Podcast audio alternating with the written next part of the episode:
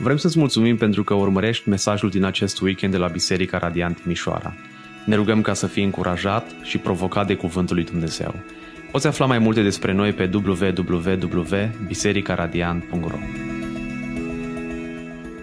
Dimineața asta vă rog să deschideți, dacă n-ați deschis până acum, în, în Titus, capitolul 1 și aș vrea să citim versetele și apoi să ne uităm la câteva lucruri și să vedem ce ne vorbește Domnul și astăzi. O să citesc eu tot pasajul de la, capitolul, de la uh, versetul 9 până la versetul 16.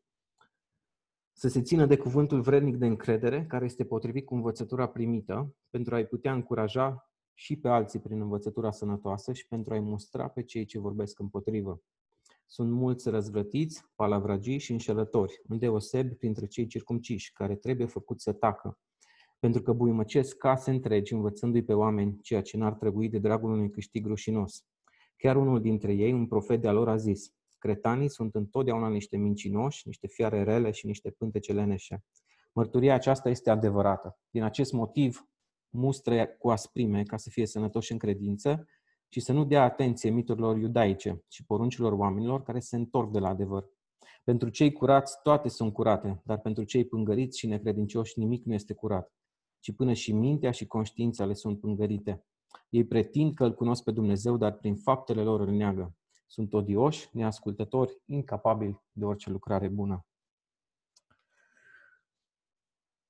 Dacă ne uităm la cei care sunt învățătorii falși din capitolul 1, uh, trebuie prima oară să privim din nou în context. Și de ce spun asta? Fiindcă uh, ne uităm la, la Pavel care scrie lui Titus în Creta și din ce știm din istorie și din uh, scriptură, vedem că în Creta oamenii nu erau chiar foarte amabili.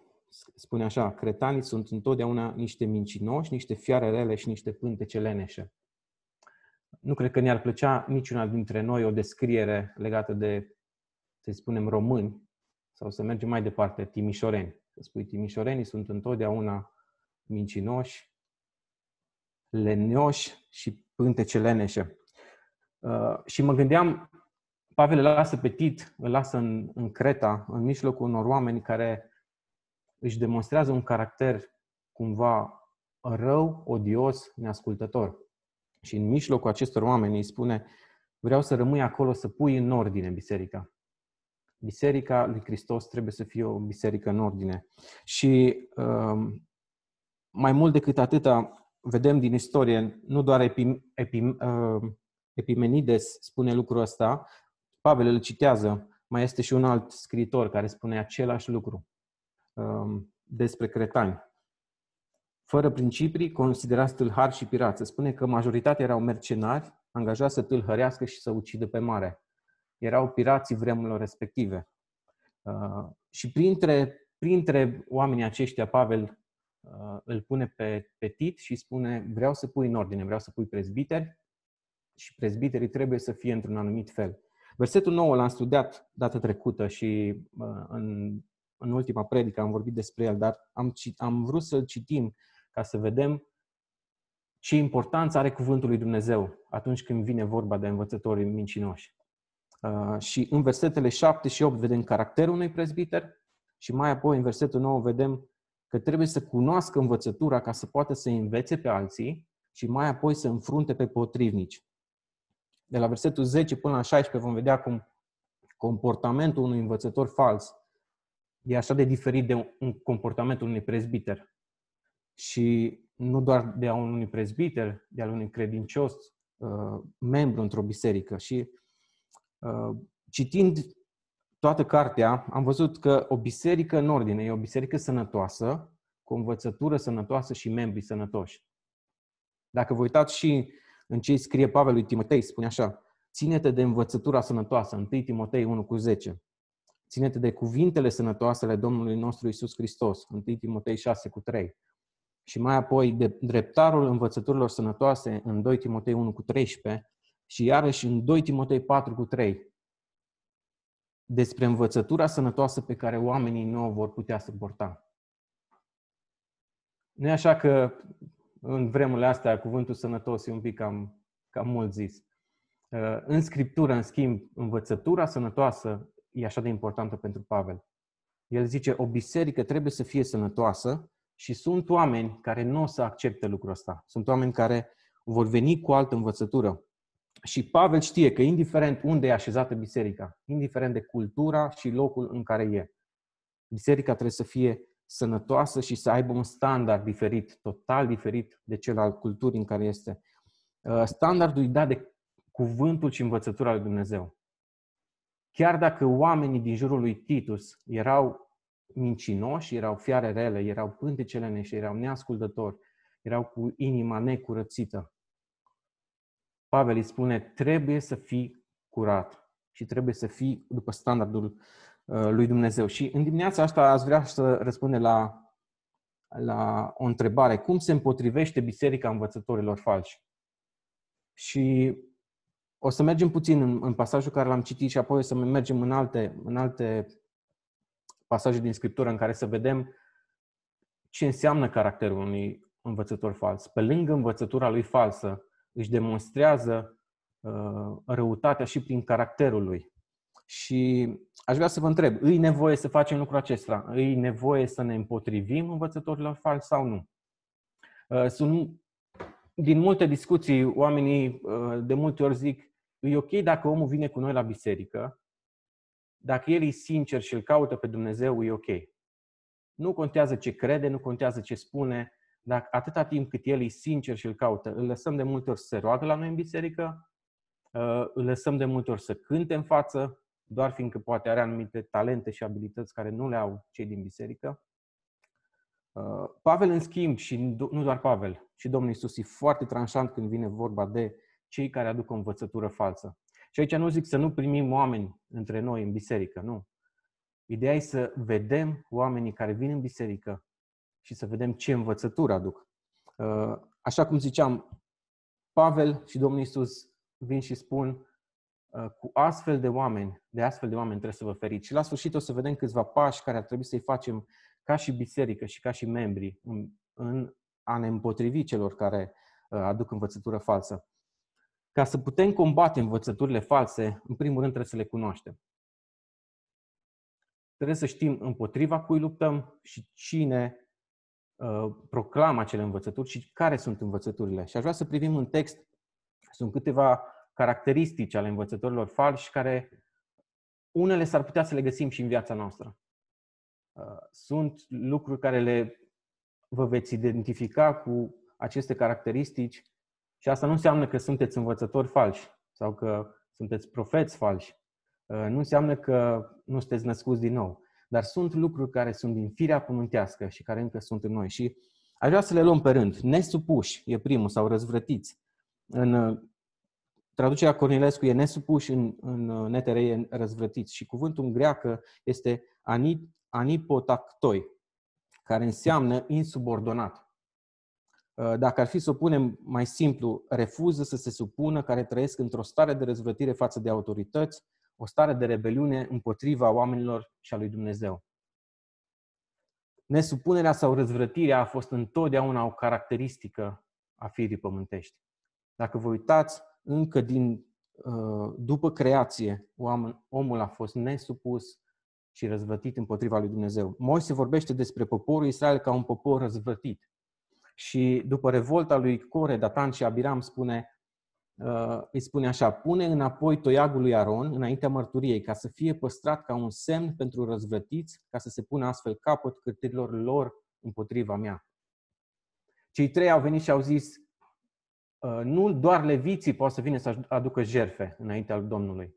Și atunci Domnul vine și spune, aduceți toegele, le puneți în cort și după o noapte toiagul lui Aron înmugurise și înflorise. Ăsta a fost semnul că Dumnezeu i-a ales atunci pe loc și a spus, pune semnul ăsta în, în chivot ca să se știe că prin seminția lui Levi vorbesc eu. În generația următoare, același păcat stă la pândă. Iosua le spune așa, voi vă abateți astăzi de la Domnul? Dacă voi vă răzvrătiți astăzi împotriva Domnului, mâine El se va mânea pe întreaga adunare a lui Israel. Răzvrătirea și nesupunerea erau prezente în poporul Israel și mai apoi se răzvrătesc împotriva Domnului cerând un împărat. Domnul le spune, vor veni și îți vor cere un împărat. Și Samuel cumva se supără și uh, Domnul îi spune, nu împotriva ta se răzvrătesc. Și asta e una din caracteristici. Noi atunci când ne răzvrătim, credem de multe ori că ne răzvrătim împotriva oamenilor.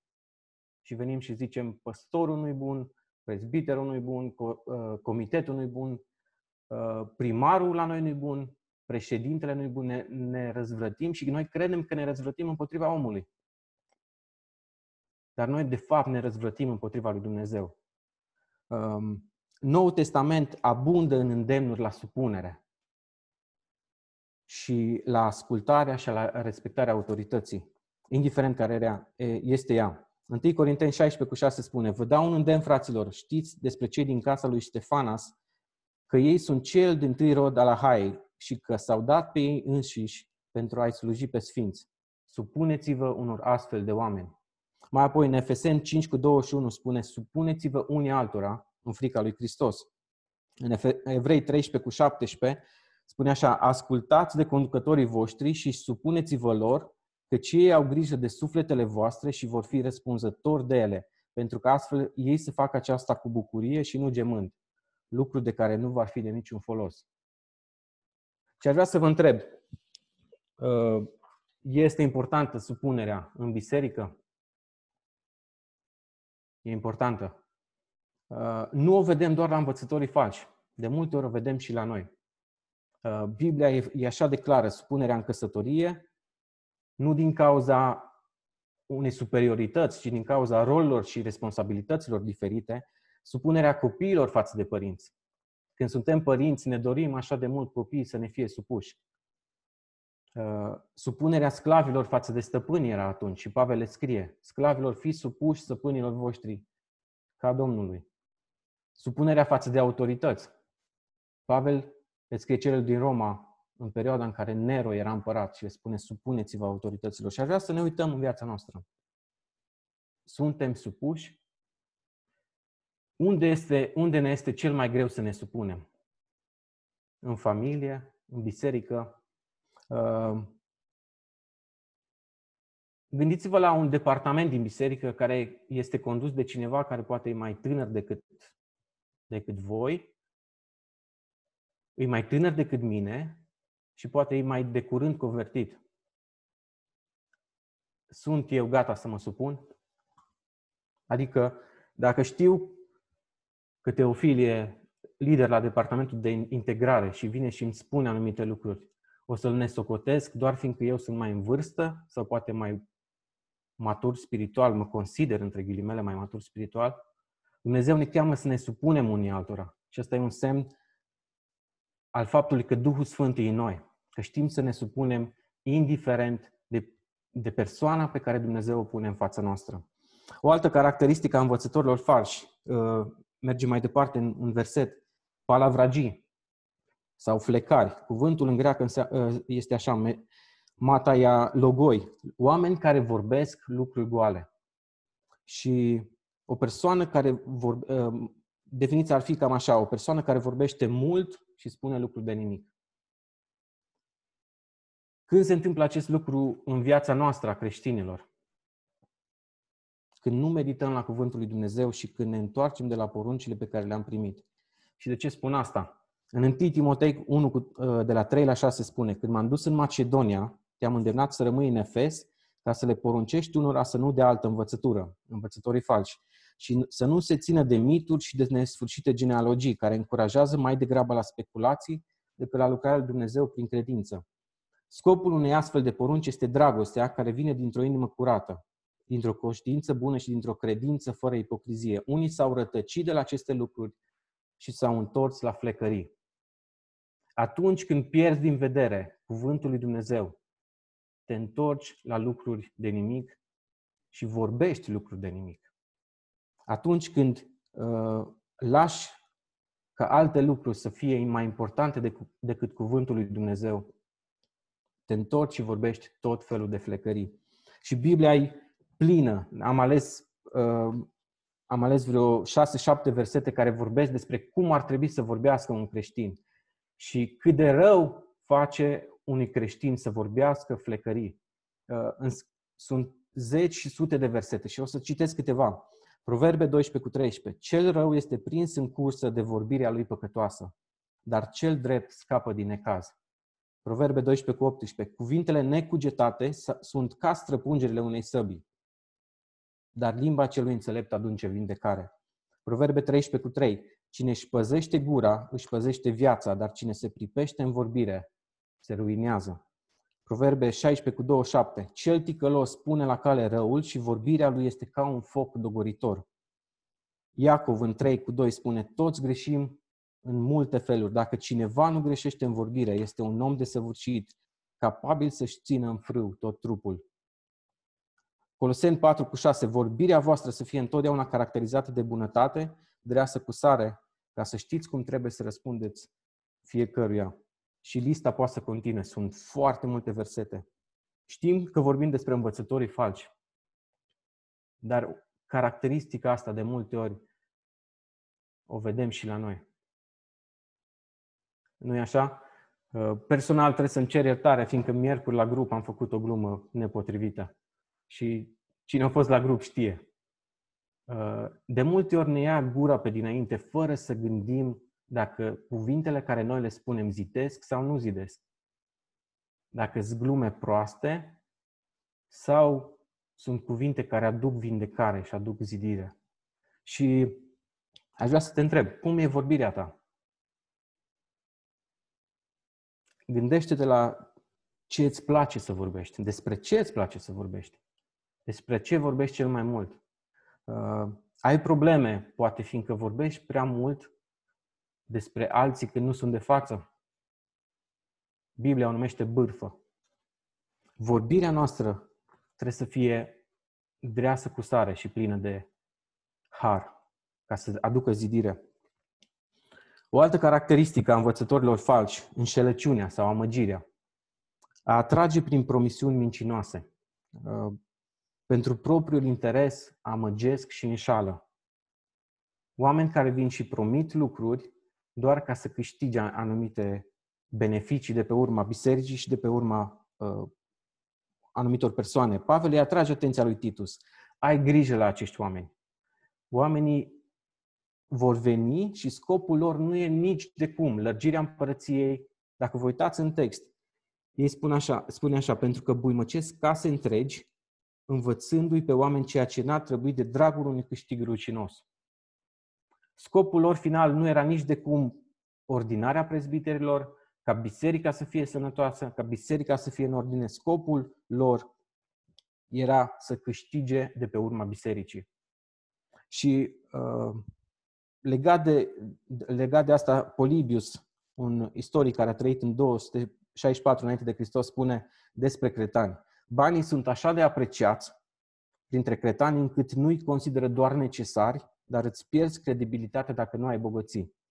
Printre cretani nu poți găsi, poate doar cu câteva excepții, oameni care să nu practice tâlhăria și trădarea. Iar legiuitorii din Creta nu-și doresc și nu vor să facă ceva împotrivă la asta. Într-o cultură unde era la ordinea zilei să furi, să tâlhărești și să amăgești. Oamenii ăștia vin în biserică și fac același lucru. Și uh, aș vrea să, să ne gândim. Facem noi de multe ori lucruri doar pentru beneficiul propriu? Ca să amăgim anumiți oameni. Cred că cel mai mult facem lucrul ăsta în ce îl privește pe Dumnezeu. Facem lucruri în așa fel încât să-L impresionăm pe Dumnezeu ca să ne dea un beneficiu și nu fiindcă urmărim gloria Lui ne urmărim de cele mai multe ori propriile interese. Eu asta o văd în viața mea. De multe ori mi se pare că mă duc la biserică sau fac anumite lucruri în biserică și slujesc ca să câștig ceva. Și Biblia spune că atunci când slujim, trebuie să o facem cu lepădare de noi. Și Dumnezeu stă împotriva celor înșelători. O să vă citesc câteva versete. 2 Samuel 22 cu 27. Cu cel curat tu te arăți curat dar cu cel înșelător tu te arăți împotrivitor. În Psalmul 5 cu 6, Domnul îi detestă pe oamenii setoși de, setoși de sânge și înșelători. În Psalmul 18 cu 26, cu cel integru tu te arăți integru, dar cu cel înșelător tu te porți după înșelăciunea lui. Mai mult, Domnul îi numește fericiți și îi binecuvântează pe cei care nu sunt înșelători. În Psalmul 32 cu 2, ferice Domnul căruia Domnul nu-i ține în seamă vina și în Duhul căruia nu există înșelăciune. Poftele înșelătoare sunt parte din omul nostru vechi. Ați fost învățați în ce privește felul de vostru de viață din trecut să vă dezbrăcați de omul cel vechi care se pervărtește după poftele înșelătoare. În firea noastră pământească, poftele înșelătoare sunt la lucru și sunt la zi. Ele lucrează tocmai ca să ne facă pe noi să păcătuim. Biblia spune că acest păcat e un păcat al inimii. Noi facem anumite lucruri pentru că ni le dorim așa și fiindcă avem idoli în inimă. Și în Hristos nu s-a găsit înșelăciune. Asta zice Scriptura. Dacă vrei să scapi de lucrul ăsta, îmbracă-te cu Hristos. În El nu s-a găsit înșelăciune. Un alt lucru care îl găsim la acești învățători falși e învățătura străină. Dacă ne uităm în versetul 11, învățându-i pe oameni ceea ce n-ar trebui de dragul unui câștig rușinos. Oamenii ăștia erau evrei și veneau și spuneau ceea ce vă învață Pavel e bun, dar trebuie să ținem și legea. Și dacă ne uităm mai jos, spune nu, să nu dea atenție miturilor iudaice și poruncilor care se întorc de la adevăr. În toate epistolele, aproape în toate epistolele, îl vedem pe Pavel că spune nu vă întoarceți la lege, harul e suficient. Pentru că peste tot unde erau evrei, Evreii veneau și spuneau, nu-i de ajuns doar harul, e nevoie și de lege. Și o să vă amintesc doar câteva din învățăturile străine cu care s-a confruntat biserica de-a lungul timpului și cu care ne confruntăm noi astăzi. Unele dintre ele au fost rânduite de biserică și au fost combătute cu succes și încă sunt foarte multe dintre ele. Adopționismul în primele secole, o erezie care susținea că Hristos este Fiul lui Dumnezeu prin adopție. El nu a existat înainte, a fost adoptat de Dumnezeu. Arianismul învață că Dumnezeu, doar Dumnezeu Tatăl era etern și prea pur și infinit și doar El putea să apară pe pământ. Prin urmare, Dumnezeu a produs pe Hristos Fiul din nimic de drept prima sa creație. O erezie care a fost combătută în primele secole. Docetismul. Fiul etern al lui Dumnezeu nu a devenit de fapt uman sau a suferit pe cruce. Nu ar fi putut ca Dumnezeu să sufere. El, a apăr- el doar a apărut că face lucrul ăsta. A avut două, două firi total diferite. Gnosticismul, un dualist filozofic religios care spunea că mântuirea se câștigă prin cunoașterea secretă sau gnosis. Mișcarea a ajuns la puncte foarte înalte în primele secole. Kenosisus, uh, teoria kenotică stabilește că Isus a renunțat la unele din atributele sale cât a fost om. Uh, și sunt multe altele în, în prima parte a, a bisericii primare. Uh, biserica cu succes a reușit și a combătut toate astea prin Duhul Sfânt și prin Scriptură. Uh, astăzi avem altele. Poate unele la fel de grele și la fel de ciudate ca și atunci. Și doar, vreau să vă, doar, să vă dau câteva exemple. Cultul Fecioarei Maria, care e foarte puternic pronunțat în catolicism și în ortodoxie. Uh, Evanghelia prosperității.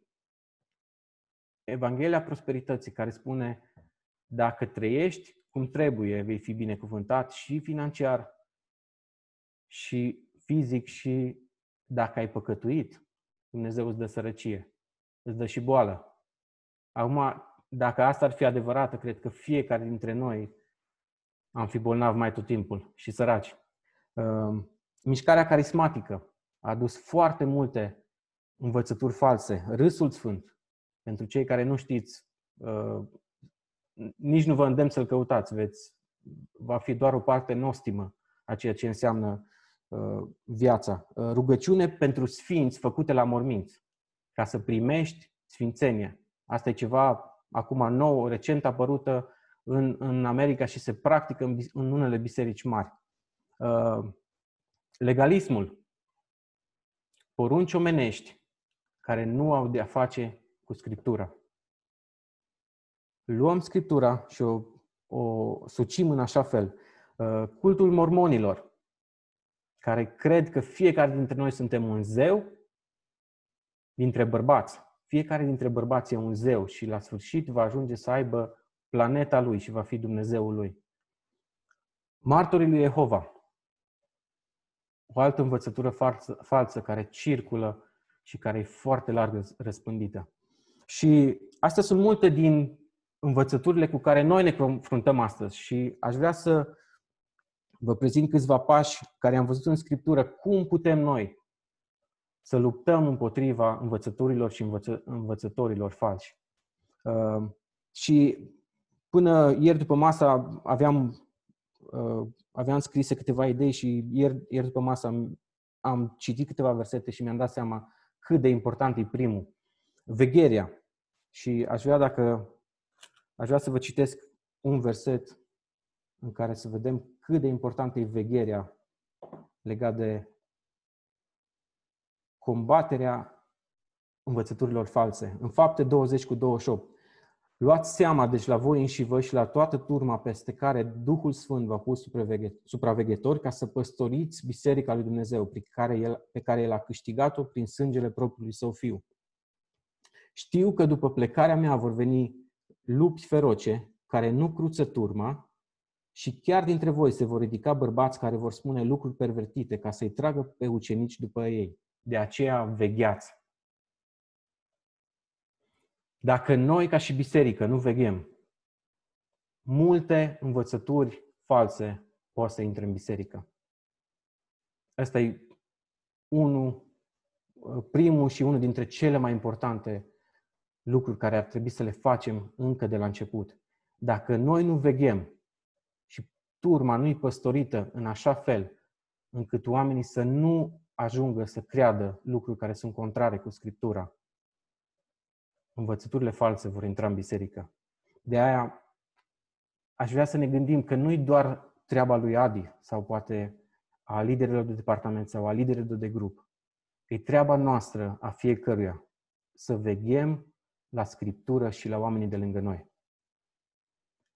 Căutați doctrinele sănătoase, căutați să citiți Scriptura cât mai mult. Dacă sunt lucruri unde nu înțelegeți, veniți la Adi sau la unul dintre noi, sau de cel mai bine la Adi. Veniți și căutați să înțelegeți pasajele care sunt grele. Nu le căutați pe internet. Sunt bune și acolo, la un moment dat, dacă căutați unde trebuie, dar căutați în primul rând în Scriptură. Căutați să vegheați asupra voastră și asupra celor din jurul vostru. Vegherea e un lucru așa de important și asta, da, e important și pentru prezbiterii noștri, să vegheze asupra noastră, dar și noi, fiecare dintre noi, să știm să veghem asupra ceea ce credem și asupra ceea ce cred cei de lângă noi. Un alt, un alt lucru, identificarea învățăturilor și a învățătorilor falși. Atunci când cineva vine în biserică și îți spune de lucruri care ți se par dubioase, confruntă-l cu Scriptura ca să identifici, da, ne uităm în caracterul lui, ne, vedem, ne uităm și am văzut câteva lucruri, nu, nu putem să le studiem pe toate, am văzut câteva lucruri care sunt greșite, dar identificarea și a învățăturilor care o proclamă. Și astea trebuie confruntate cu Scriptura. Mai apoi, cunoașteți cât mai bine Scriptura, ca să poți să combați pe cel care vine cu învățătură falsă. De asta pentru mine e o bucurie mare cursul care l-am început cu bărbații și faptul că împreună căutăm să vedem în Scriptură ce ne spune Dumnezeu despre El, despre ce vrea El de la noi și cum trebuie să arate o biserică. O biserică sănătoasă are o doctrină sănătoasă. Fără o doctrină sănătoasă nu putem vorbi de o biserică sănătoasă. Nici de cum. Veghem, identificăm problemele, studiem Scriptura ca să știm adevărul împreună, mustrăm și disciplinăm. Și dacă vă uitați în text, în tit, el merge mai departe și spune mustrăi ca să fie sănătoși. Și poate vă întrebați cine să fie sănătoși, învățătorii falci sau cei din biserică. Sunt unii care se mai întreabă cât de mult ar trebui să mustri pe cineva până să-l disciplinezi și să-l excluzi. Fiindcă o să ajungem și acolo în, în mesajul de astăzi. Cât de mult trebuie să mergi și Biblia e foarte clară în domeniul ăsta și vreau să vă citesc din Tit, tot din Tit mai departe. După primul și al doilea avertisment, să nu ai nimic de a face cu cel care aduce dezbinare. După primul și al doilea avertisment. Ca membrii să fie sănătoși, trebuie mustrați cei care aduc învățătură uh, falsă în biserică. Mai apoi disciplinați și dacă nu se pocăiesc, excluși. Asta spune Scriptura, nu o spune nicio altă carte mai, mai importantă, e cea mai importantă. Biblia spune mustră, disciplinează și dacă nu se pocăiește, exclude. Și uh, un alt lucru care e foarte important și care a spus și Domnul Isus.